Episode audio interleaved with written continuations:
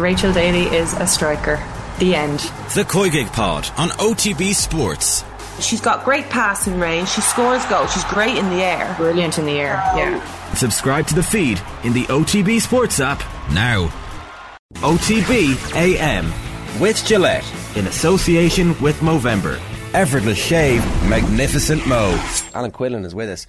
Alan, before we talk about uh, a bit of an uptick in Munster's results, if not the performance, well, I thought the performance was decent, but let's talk about England and Wales because that's the great story from the weekend. Um, poor Wales. Where did it all go wrong? Yeah, it was. Uh, I think it was. It was one of those ones that it was a desperation type scenario for them, and I think they brought great energy and kind of. When you look at that first half and even part, you know, the start of the second half, they were full of energy, aggression. I think they had that zip in their step, and they played like a team who were under a lot of pressure. They were hammering Australia at that stage. They were hammering them, um, and Australia were decimated. I think they were really kind of vulnerable going into that match with all the injuries they have had. Um, you know, they were missing a number of players against Ireland, but this week was, you know, they were really decimated. Still had a good team on the field. They had a lot of good players out there, but you think Wales uh, in the position they were in, 21 point lead.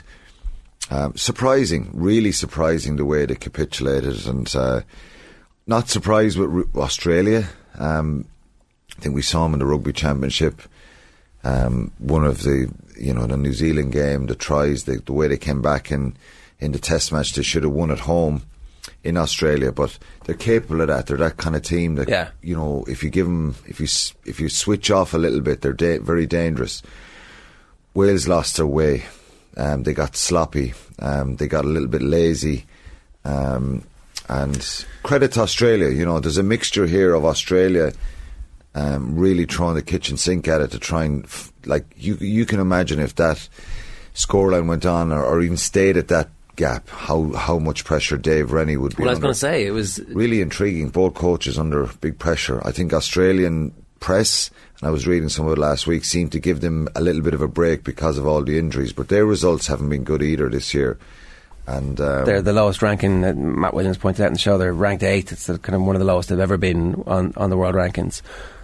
yeah, does it all really really matter? And I think they probably, you know, we'd probably get comments after this from from people, um, from Welsh people who watch watching YouTube and all that kind of stuff. So criticising us and reminding us we've never gone beyond the quarter final. But the here and now was not good for, for Wales at the moment. And I think um, it's, you know, when you have a 21 point lead and when you lose to Italy and Georgia in the same year, um, they're two big ones, aren't they, at home? Yeah. You know, I, I I was just thinking that if Ireland lost those type of games, the, the pylon would be. But wh- when do you sack the manager Quinny? Like this far from the World Cup, know, Shane. before the I Six Nations? or- because I'm not an expert in this, and, and you know, everyone will have an opinion on it. Um, it's concerning, but it's sometimes it's a little bit. It's down to personnel and players as well. I think Wales, their their regions are you know financially under pressure, and I've a lot of great friends in Wales, and I and I love the history around Welsh rugby, and I've had so many great memories over there. Um, it's difficult for them because the model that they operate under is is is is a tough one, and you know player development, finances, all that kind of stuff is challenging for the regions, and the proof is in the pudding, particularly around Europe. You know the Irish provinces are very well looked after; they're very well financed. Uh, the model is safe, and there's great support there. And you just look during COVID, you know, the IRFU have come out of COVID, lost a lot of money, but they've come out of COVID and they've, I think they're making a surplus this year. You know, their books are good again. Um, it's a constant challenge for Welsh rugby. And I'm not saying money is the thing that it's a checkbook scenario, but it's it's actually supporting the regions more, getting their young players playing at a high level, having a crack in Europe, um, which we see that Irish provinces doing every year, which is really good to your development. But then, you know, as I said, the argument will be the Ireland ha- Ireland haven't got back beyond the quarter final, but it's been a great year for Ireland. It's been a very successful year. Um, So- Wales are in a tough place because if Gatland is available and decides that he would take the job, do you have to take? Do you have to just say, "Look, we're a year out from World Cup. We need to do better. We can't afford to lose to Italy again next year." Like Italy might be.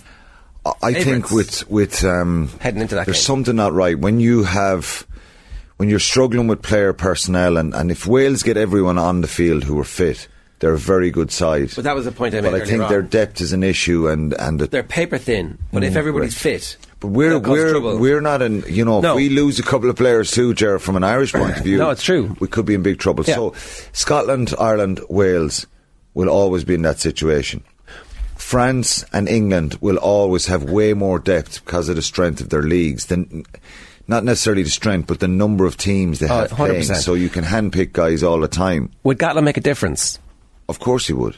I think he would because I think he would give them a, a bounce anyway with his presence.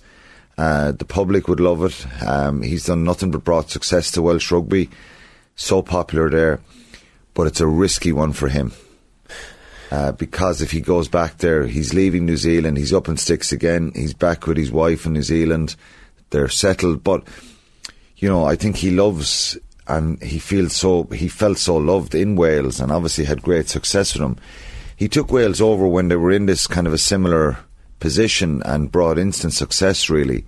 Um, made a very strong, robust Gatty's biggest strength is is I think the morale, the mood, and the camp. Well, the team has an identity. around. Everybody knows what yeah, their role yeah, is. and I think um, he was very. Sh- he's always very shrewd around bringing good, good technical coaches in around him. Yeah. Um, Sean Edwards obviously is. Um, Not going to be available. he's he was a big, big, big loss to Wales. You have to assume that there are other people equally as talented as Sean Edwards available that Gatland might be able to convince to come and join for a Yeah, year. you you've got a again you've got a checkbook job here where you've got to go out and get good people to come in, and and obviously if you get a good coaching team, it will give Wales a bounce. I'm not sure. You you know you hear this stuff in sport that they're not playing for the, the coach or they're not playing for the manager or something's not wrong or the camera's gone up to the box, um, the coaching box, and they look disjointed. I've seen that. You can read a little bit of stuff into that if there's a if there's a row or if they're not. If Yeah. we've seen it on a regular basis, but when when you're under pressure, um, Stephen Jones involved there as well. Top top top bloke, um, great fella. I think he's. Um, See, Gatland might keep someone like Stephen Jones for continuity. Yeah, yeah. Who knows? It's So, it's- on balance, what do you think is more likely? Pivac is in charge or not in charge by the time the Six Nations rolls around? The way it's going. I think not in charge, but it, that may be dictated to by finances as well. else, And, and yeah. can they go out and afford to pay uh, a huge salary t- to, to Warren Gatland again? Um, but it's very concerning for them, and it's not good to see. And I've always said this: it's not. It's obviously we want to beat Wales and we want to beat I know, I, England when I'm, we I'm play enjoying a against little bit of this now, I've got to say. But Just a little bit of this. We, well, I'm not. I, I think you know because I would have wanted Wales to win and have a good autumn, um, but I would have. I, I really want their their regions to be strong. You know, they can argue, of course, again, they can come back and say, well, Munster are not strong at the moment. But I mean, in general, in Yeah. the last number of years, to be in Europe and. and But Munster and not being strong is a crisis. The Welsh team's not being strong at the moment is what we're, we've become accustomed to. Like at least there's Yeah. massive debate about what's going on at Munster. It's it is like a Jesus. This needs to get fixed. Wales are a good side when they when they have everyone fit and available, but there's They're really something good, not yeah. right. There's Yeah. something not right there as regards the nation being behind them. The results, I think, the result against Argentina gave a little bit of hope, but they were well beaten by New Zealand again. And you know, let's be honest, it's it's it's got to be much closer than that. You know, New Zealand scoring 55 points against Yeah. them. Georgia. He's got to make changes there, and it's not the strongest Welsh team, but, but you've, still need to be able to got to win that game. Yeah. It's impossible now, though, because the players uh, aren't stupid. They read papers. They know that Gatland's name is now being mentioned and that Pivac's days are essentially probably numbered. So, like, it's it's tough for players even to It is. Reverse sure, that. I think Wayne Pivac is very popular and he's very well liked by player the players. But you have someone like Jamie Roberts who's saying, and he's a Welsh legend. So maybe it's not for me to say Wales have got to make this change. What's what's Robert saying? he's saying? Back Pivac.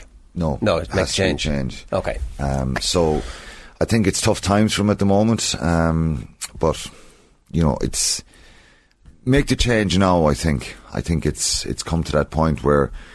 You know they've played twelve. Their last twelve games, they've won three, lost nine. Yeah. it's too many losses. It's funny how, uh, like, as a neutral observer, I always felt like the November internationals were a little bit of a free hit for most countries. But if you look back at the track record, Ireland hammered South Africa.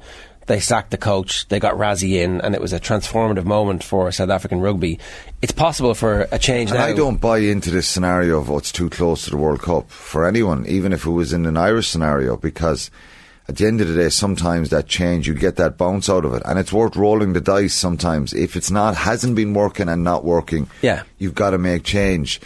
Um, England's scenario is similar, but Ireland go to, to Cardiff in the first Six Nations game, and We'd much rather Wayne Pivac in charge than Warren Gatland, wouldn't we? Like we would. Exactly. Do you know? Like it- because even that psychological edge, you can imagine Well, if Gatty was bombs. there and Yeah. he'll be throwing stuff out during the week and he'll be he'll be testing Ireland. They'll find that bit of a surge for him if it happened, but. Um, it's it's a tough decision for them to make, and it's a tough place they're in at the moment. is it as tough a decision, or is it actually easy to stick with Eddie Jones at the moment in in England? Um, Clive Woodward is like the knives are out, and Clive Woodward is like this review that we're about to do is pointless because we don't know who's doing it, and then afterwards we don't really find out that much about it, and there's no jeopardy involved. It's just a oh, we recommend you do this, this, this, and this, um, and he's saying. For reasons which have never been explained to me, I've never been invited to participate in any of these reviews. At the risk of sounding arrogant, I believe I'm the most qualified Englishman to conduct an investigation. People might read that and think I'm angling for a job. Nothing could be further from the truth. The role as RFU Director of Rugby would have interested me 10 years ago, but that ship has long since sailed. Clive rules him out of a position which he wasn't uh, asked to do. It's, um, it's just an interesting little dynamic at the moment where somebody has won the World Cup in England and he's piling on this guy who never won the World Cup for England but has been involved in very successful teams. He has been for a while, and I think it's a very valid argument to say that he is the most qualified person. Um, he, you know, got the best out of that England team, albeit it was full of characters, full of quality, but you know he brought that success to them, and um, England have been two stop-start. Um, again, I think the quality of players, and I looked back at their team from Saturday, and they're a better team on paper than what we, we're seeing from them. They look lost for ideas. They looked disjointed. Their set piece is poor. They wouldn't f- put, you know, they wouldn't put any sort of fear in you at that England team the way they're playing. And um, I think from the amount of the quality, the type of player they have, um, there's something something not right there. There's something not right. He's not getting the best out of them, and I think he's lost the dressing room in a sense. And you hear that from ex-players talking about, you know, the regime he's run, the way he's chopped and changed coaches over the years. Um, he's been absolutely ruthless and probably not very nice to some of these people. Um, a lot of a, a couple of them have spoken out about it, about the environment. It can only take you so far. That Yeah. fear, Yeah. that that that fear of failure within the group, that that fear that's in players, and they're being held back here. And I think um, he'll be very, very lucky to survive. I must say, Eddie Jones has come out with, you know, the kind of psychological warfare over the years and made some kind of disparaging comments about uh, Irish players and Ireland kicking the ball, Johnny Sexton's uh, worry about when he retires, stuff like that. That wasn't. Um, it, it created a lot of headlines. He's always been someone I've kind of had a, a, a an admiration for, if you like. It's box There's office. something about yeah. Even when you meet him, he's he'll have a chat, and you could be saying something about him week before, and he'll say hello, and he'll chat, and uh, it is box office stuff. But What's that? What's Something that like? right. What's that like day to day though? When when that's your coach and you're not quite sure what you're going to get in terms of the consistency. Sometimes he's ruthless. Sometimes he's praising you. Sometimes he's telling you you're no good. He's writing books. He's coaching in Japan. Do you know? It's like sending a player a packet of sausages, telling him it's a fillet steak, that he is a sausage uh, when he opens up his package at home and uh, needs to work on his game. Did you? I heard that story last week. no. What's the story? A particular player, um, he didn't pick him, but he sent him a package, told him it was a fillet steak. Go home, have a nice steak. Released him from camp, and uh, have a nice steak. Relax, you'll be fine. The guy opened up the package. There was sausages in there, and he got a text message then saying, "Well, you're a sausage. You work on your game." And uh, now I don't know how true that is, but that was on on uh, on social media last week. Tough But- love, that is tough love. has been tough love from from Eddie Eddie Eddie Jones. I think Mike Brown, who played under him, um, How got important- dropped by him and Yeah. released and not picked. He's coming out now saying in the papers again. I- again, when it's it's not our back garden, if you like, but when you see ex players, and it's the same in well in the Welsh scenario, who are respected, who've been there, done that, they know the culture, they've been very passionate. Mike Brown has been someone who's been very, very. He's so passionate about England. There's probably a little bit of a needle there by you know his clash with Eddie Jones and Jones not picking him. Um, so you got to read between the lines as well. But you know, Will Greenwood, I saw him doing a video afterwards in Twickenham.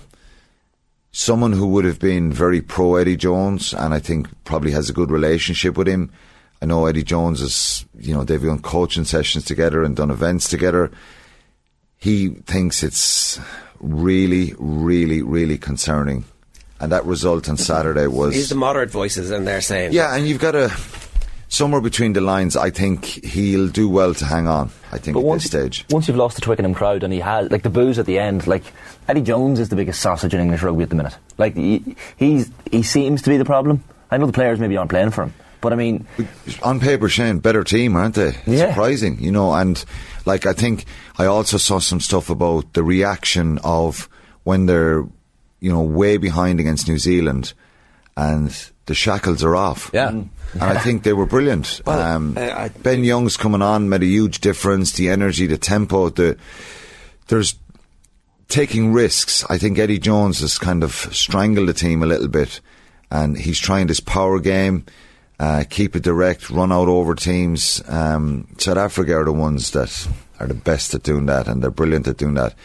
When you see an English scrum at Twickenham going backwards, you're kind of going, this doesn't happen. it shouldn't happen. And if you go back and talk to any of the ex England internationals or passionate English rugby fans, you know, you kind of have your ground rules at home, and that doesn't mean that they they don't they'll always work for you. But when you see an English pack being dominated like that, mm. Brian Moore, very very concerning. Brian Moore is saying that the, the remaining impediment to sacking him is finding a suitably qualified and available replacement. Like, Gatland must be going, I mean, what? I, I'm available for that. And also, Scott Robertson has literally said in the last three weeks, yeah, I mean, obviously, I'd love the New Zealand job, but the England job would also be good. He's, he's sitting there, right there, ready to go. They could easily pay for Borthwick if they needed to. Like, I know they always talk about the debts that they have around um, the refinancing of Twickenham, but English rugby can generate money if they need to. It's not a question of, of money with Jones at the end of his one year left on his contract They either. would find the money. Yeah. they'd get private money if they wanted it. Yeah. Somebody somewhere will bail them out. Exactly. Yeah. Um, I think Scott Robertson is the one that um, to try and get him to move now. Maybe you know I I don't know or get somebody in now, but I think Eddie Jones. There's a review going to happen over the next two weeks, as you mentioned there at the start. I think it'll be very very hard for him to survive. I really think it'll be, and the tough thing for Eddie Jones personally here is if he doesn't survive, does the American scenario? Because I think that that could possibly be a done deal with him going to And maybe he just takes that over early, like because they don't have the World Cup to go to anyway. So, um, and I don't think that if they've agreed something with Eddie Jones that they're going to change their mind at this stage. You never know, um, but I think their the results are concerning. You know, even the Ireland game. If you go back to the Six Nations, I, you know, I know the sending off was early, but I just thought that doesn't happen with England. It shouldn't really happen. If we go to Twickenham, we should be absolutely having to play out of our skins for eighty minutes. Yeah. get a bounce of a ball, and you know, it's the pin of our I'm collar. not saying it shouldn't happen, but you're, it's concerning. You know that there's something missing there as well. And look, people could argue it's down to some quality, but when you look at the English team and look at the Welsh team and the depth that the English English rugby has, given these guys are playing kind of week after week, and the quality their young players coming through, the results are not good enough. Okay, just a quick question about the the Connacht Munster game. Um, Munster obviously win in the end, and it's comfortable. the The bonus point is secured, and the result is is never really in doubt.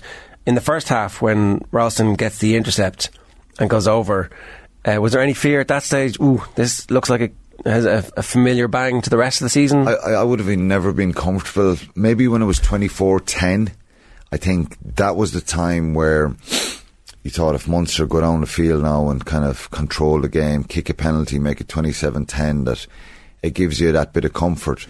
But Connacht are a side that are hard. You know, they're a good side. They're a very dangerous side, and I think they knew what was coming with Munster. I think it was uh, parts of it were much better. There's still a lot of mistakes. Um, they're a better side to watch. Mm-hmm. I think they're actually trying to move it a little bit more, and and that's what they've been doing since the start of the season. I think there's still it'll still take a little bit of time.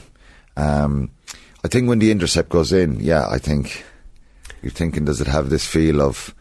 Uh, but I think overall, I think with respect to Connacht, I think Munster seemed to be that bit more controlled.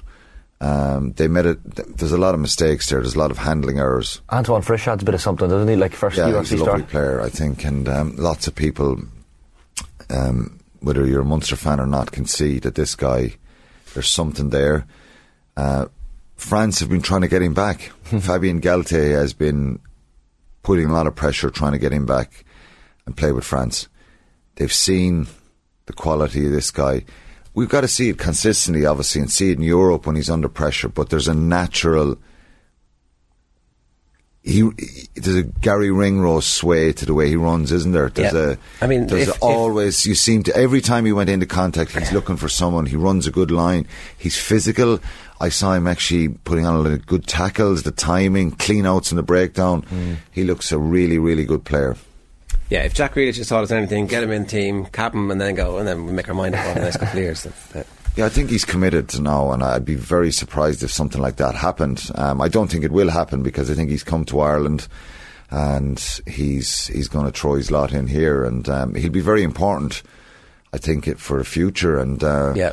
We have a lot of quality in that centre position. But someone like him, you think, can really help Munster. They still have, you know, the scrum was a concern, the set piece at times. Uh, Maul was good. Um, but like they weren't never going to run away with the game and win it by 20 points. It was always going to be tight. I fancied him to kind of, it was a better, a good, a strong Munster team on paper. Um, but, you know, really, really important bonus point win for them. I suppose it's all put in um, a little bit of perspective. Of the weekend with the news of Doddy Weir's um, really sad passing. I know this was a battle he's fought since um, since it became uh, public in, in 2016. So much money raised, so much awareness raised for motor neuron disease as well, and um, an inspiring figure and really, really sad news. Yeah, it was horrendous, I think, and um, I think everyone was shocked. Um, obviously, he's fought an incredible battle, and I think the legacy he will leave is not just that he were a rugby player. I think it's the fight he showed, um, the money that's that's raised for the research around motor neurons disease for the future to try and make it, it's it um, to try and change that picture for people. It's an incredibly difficult situation for anyone. I think he's had an incredible team around him, Doddy. I was over there a couple of years ago, and I did, I did some a, a dinner before the Ireland, the Scotland Ireland game with Doddy, Gary Armstrong, um, the former Scottish scrum half as well, and uh, I just think that the impact he's had is just phenomenal. He's a, he was always a lovely man. Um, but he's had a team around him, and I actually started feeling feeling it for them. I know the people behind that team who've been with him from the start. Um, the fundraising campaigns, the events they've had, and that's been really heartening for Doddy Weir as well. You know, but I think you know for somebody to to take on the illness like he did, um, be out there continuously fighting for for for you know fundraising for research around motor neurons disease, and you saw him before the New Zealand game a couple of weeks ago to go out onto the field, and he was he was very much loved, Doddy Weir, by everyone. Yeah. He was an unbelievably popular figure. Ever before he was diagnosed with motor neurons disease, and um, incredibly sad, and a really, I think everyone felt an air of sadness on Saturday evening when that came out. Uh, uh, you know, just the impact that this man has had, and um, you know, Rob Burrows is going through that in England as well. Um, the former Leeds rugby league player. It's it's it's heartbreaking to see Yeah, this horrific. stuff happening.